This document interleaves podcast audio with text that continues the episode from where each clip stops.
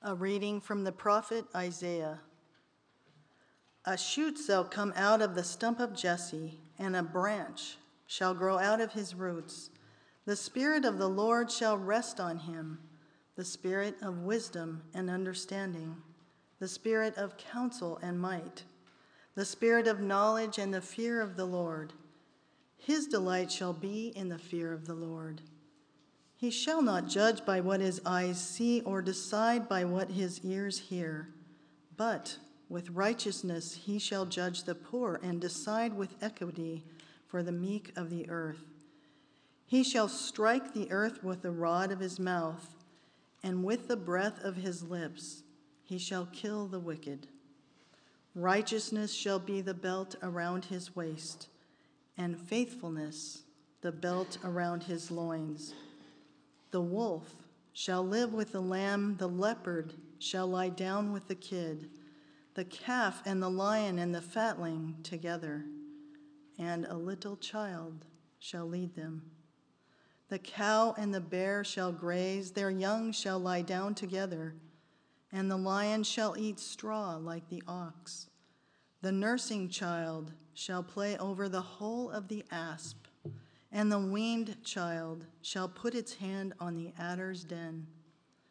They will not hurt or destroy on all my holy mountain, for the earth will be full of the knowledge of the Lord as the waters cover the sea. On that day, the root of Jesse shall stand as a signal to the peoples. The nations shall inquire of him, and his dwelling shall be glorious. Hmm.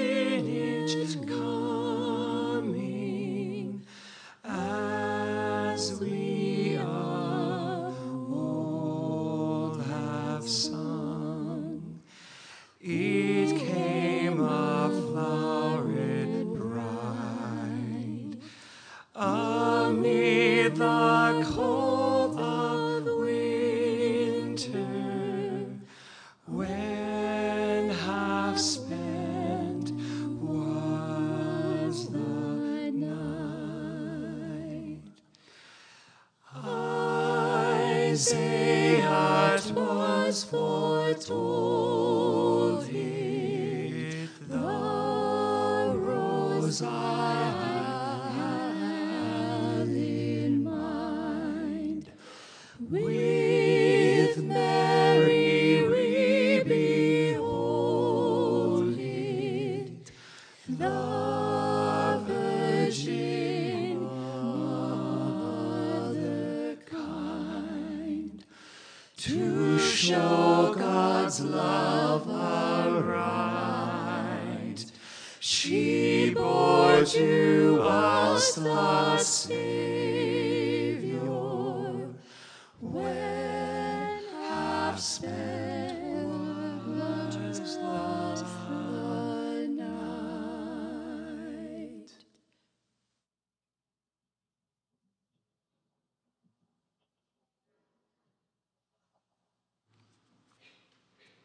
A reading from the Gospel according to Luke.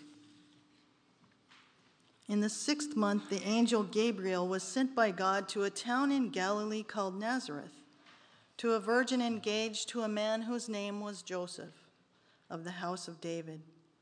The virgin's name was Mary. And he came to her and said, Greetings, favored one. The Lord is with you. But she was much perplexed by his words and pondered what sort of greeting this might be. The angel said to her, Do not be afraid, Mary, for you have found favor with God. And now you will conceive in your womb and bear a son, and you will name him Jesus. He will be great and will be called the Son of the Most High, and the Lord God will give to him the throne of his ancestor David. He will reign over the house of Jacob forever, and of his kingdom there will be no end. Mary said to the angel, How can this be, since I am a virgin? The angel said to her, The Holy Spirit will come upon you, and the power of the Most High will overshadow you. Therefore, the child to be born will be holy. He will be called the Son of God. And now your relative Elizabeth, in her old age, has also conceived a son, and this is the sixth month for who was said to be barren. For nothing will be impossible with God. Then Mary said, Here am I, the servant of the Lord. Let it be with me according to your word. Then the angel departed from her.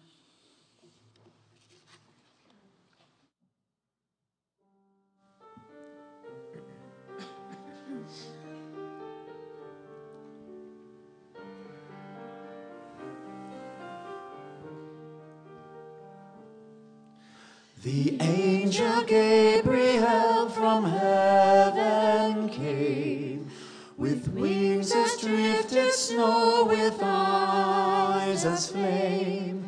All hail to thee, O lowly maiden Mary, most highly favored lady. Gloria.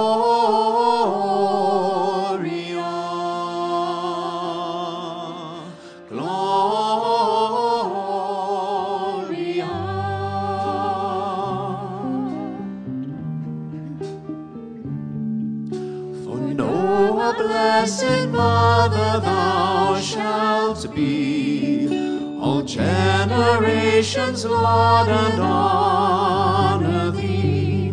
Thy son shall be Emmanuel, by seers foretold.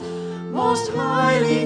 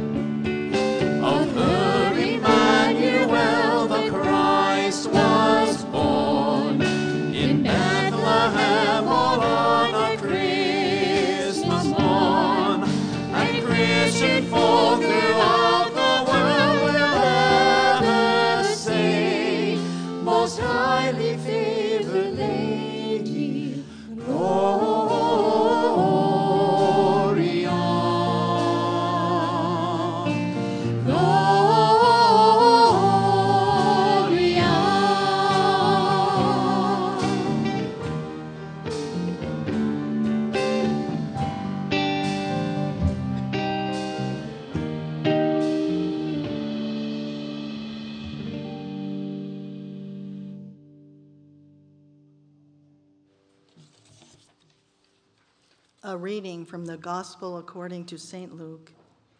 In those days, Mary set out and went with haste to a Judean town in the hill country, where she entered the house of Zechariah and greeted Elizabeth. When Elizabeth heard Mary's greeting, the child leaped in her womb. And Elizabeth was filled with the Holy Spirit and exclaimed with a loud cry, Blessed are you among women and blessed is the fruit of your womb. And why has this happened to me, that the mother of my Lord comes to me?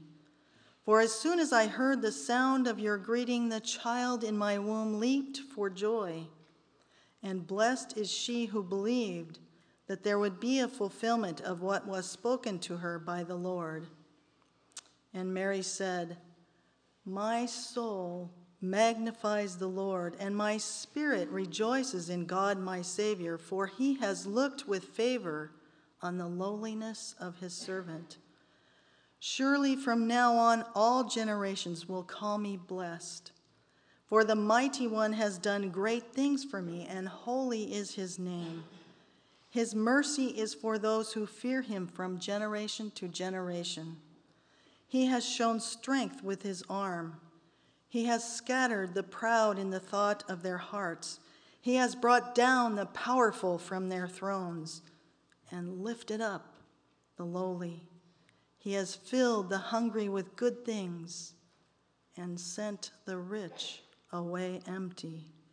He has helped his servant Israel in remembrance of his mercy, according to the promise he made to our ancestors, to Abraham and his descendants forever.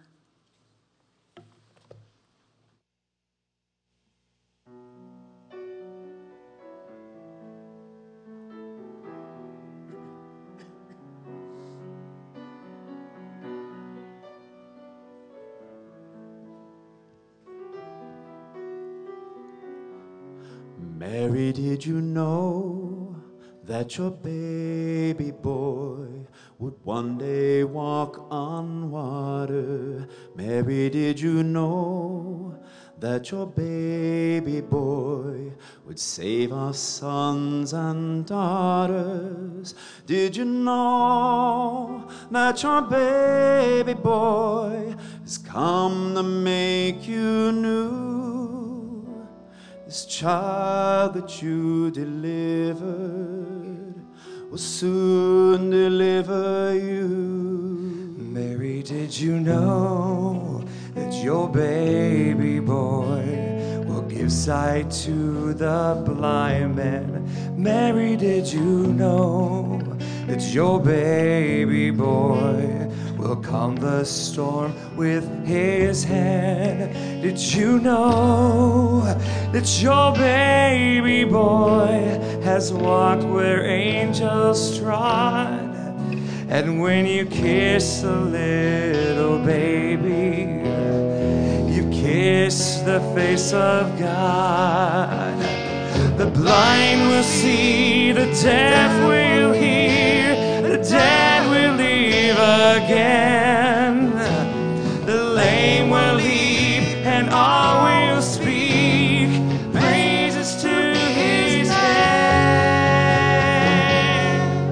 Mary, did you know that your baby boy is Lord of all creation? Mary, did you know that your baby boy will one day rule the nation? Did you know that your baby boy was heaven's perfect lamb?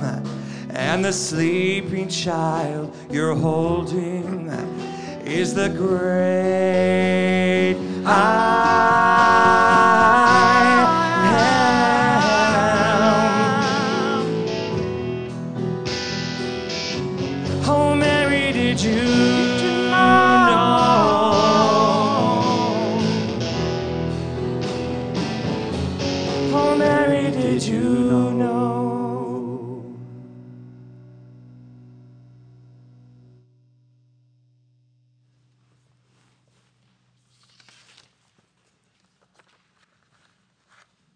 St. Luke's gospel narrative continues in Luke chapter 3. In the 15th year of the reign of Emperor Tiberius, when Pontius Pilate was governor of Judea, and Herod was ruler of Galilee, and his brother Philip, ruler of the region of Iturea and Trachonitis, and Lysanias, ruler of Abilene, during the high priesthood of Annas and Caiaphas, the word of God came to John, son of Zechariah, in the wilderness. He went into all the region around the Jordan, proclaiming a baptism of repentance for the forgiveness of sins. As it is written in the book of the words of the prophet Isaiah, the voice of one crying out in the wilderness, Prepare the way of the Lord, make his paths straight. Every valley shall be filled, and every mountain shall be made low, and the crooked shall be made straight, and the rough ways made smooth, and all flesh shall see the salvation of God. The gospel of the Lord.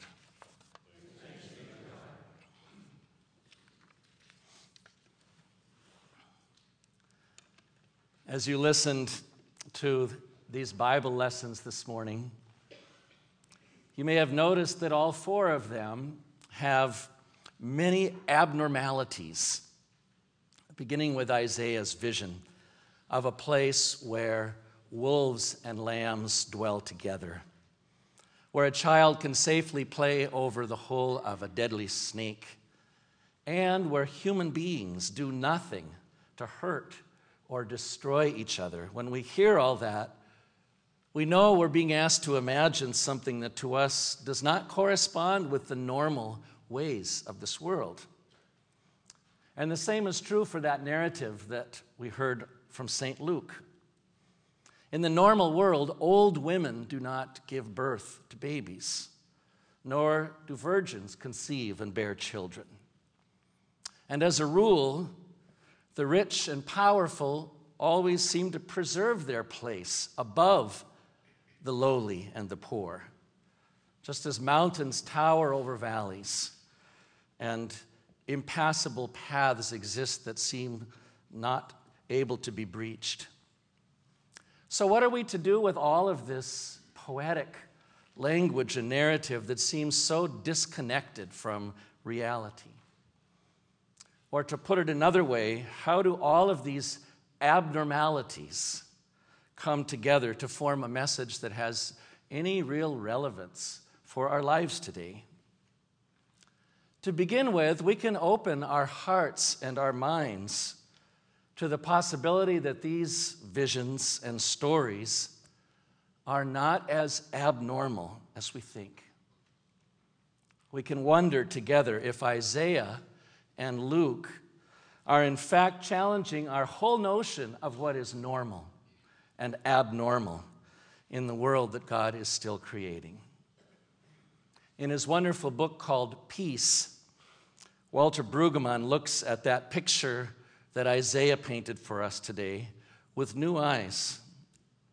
At first glance, he says, all these images of unity sound to me so abnormal that they're not worth reflecting on.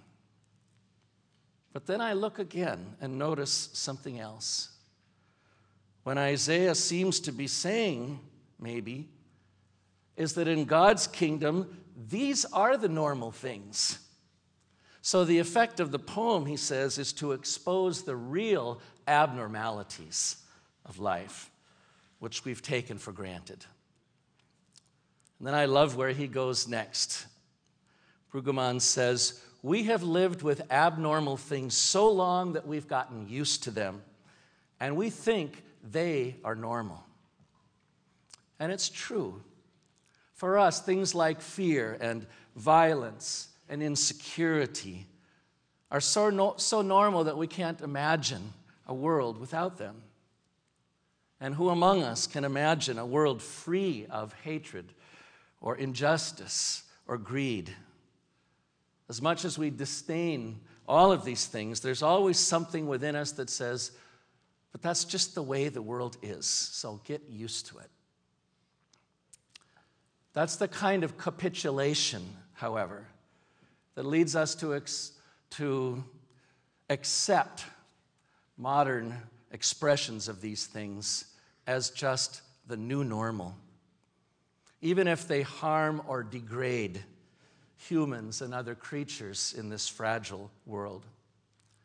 And in this state of surrender, we even normalize things like unwanted aggression and hateful rhetoric and renewed claims of white supremacy. It is what it is, we say to ourselves. So just try to get on with life. That may be our default coping plan, but it is never God's way of confronting things in this world. The Jews living in Babylonian captivity may have accepted their harsh conditions as the new normal. But that's not the word that God gave to Isaiah. Young Jewish women like Mary may have normalized the systemic injustice that prevailed in a world where the rich and powerful always were above the poor. But that's not the message that God gave to the angel who came to Mary. First century Jews in general may have normalized the reign of tyrants like Tiberius and Herod and Caiaphas. But that's not the word that God gave to John the Baptist. Instead, Isaiah told Jews that freedom was coming and that peace would be reconciled, would be recognized as the dominant force in God's world. Gabriel told Mary that the child she bore would establish a kingdom of justice for all people. And John echoed the prophet's promise that God would make a road to that kingdom that was free of all of the obstacles and barriers that usually stand in our way. When John's audience heard those words, they were filled with new hope. But they all wondered what can we do? What can we possibly do in response to that? You can start, John said in the verses that follow the gospel we heard today, by refusing to accept injustice as the new normal and by daring to live in the promise that God's kingdom is here to stay. If you have two coats, John continued, then share with someone who has none. If you have food, he says, do likewise. If your job or your position in life comes with any power, John says, then use it to serve other people and not yourself. These may seem like small things, but then and now, our simple words and deeds are the most powerful and hopeful way that each one of us can proclaim the truth that love and justice and peace are the truly normal things that characterize the kingdom of God that is coming into being in each new day. And together they are also our way of preparing the way for that kingdom in our own time and place. For holy work such as this and for the promise that we and all flesh shall see the salvation of God.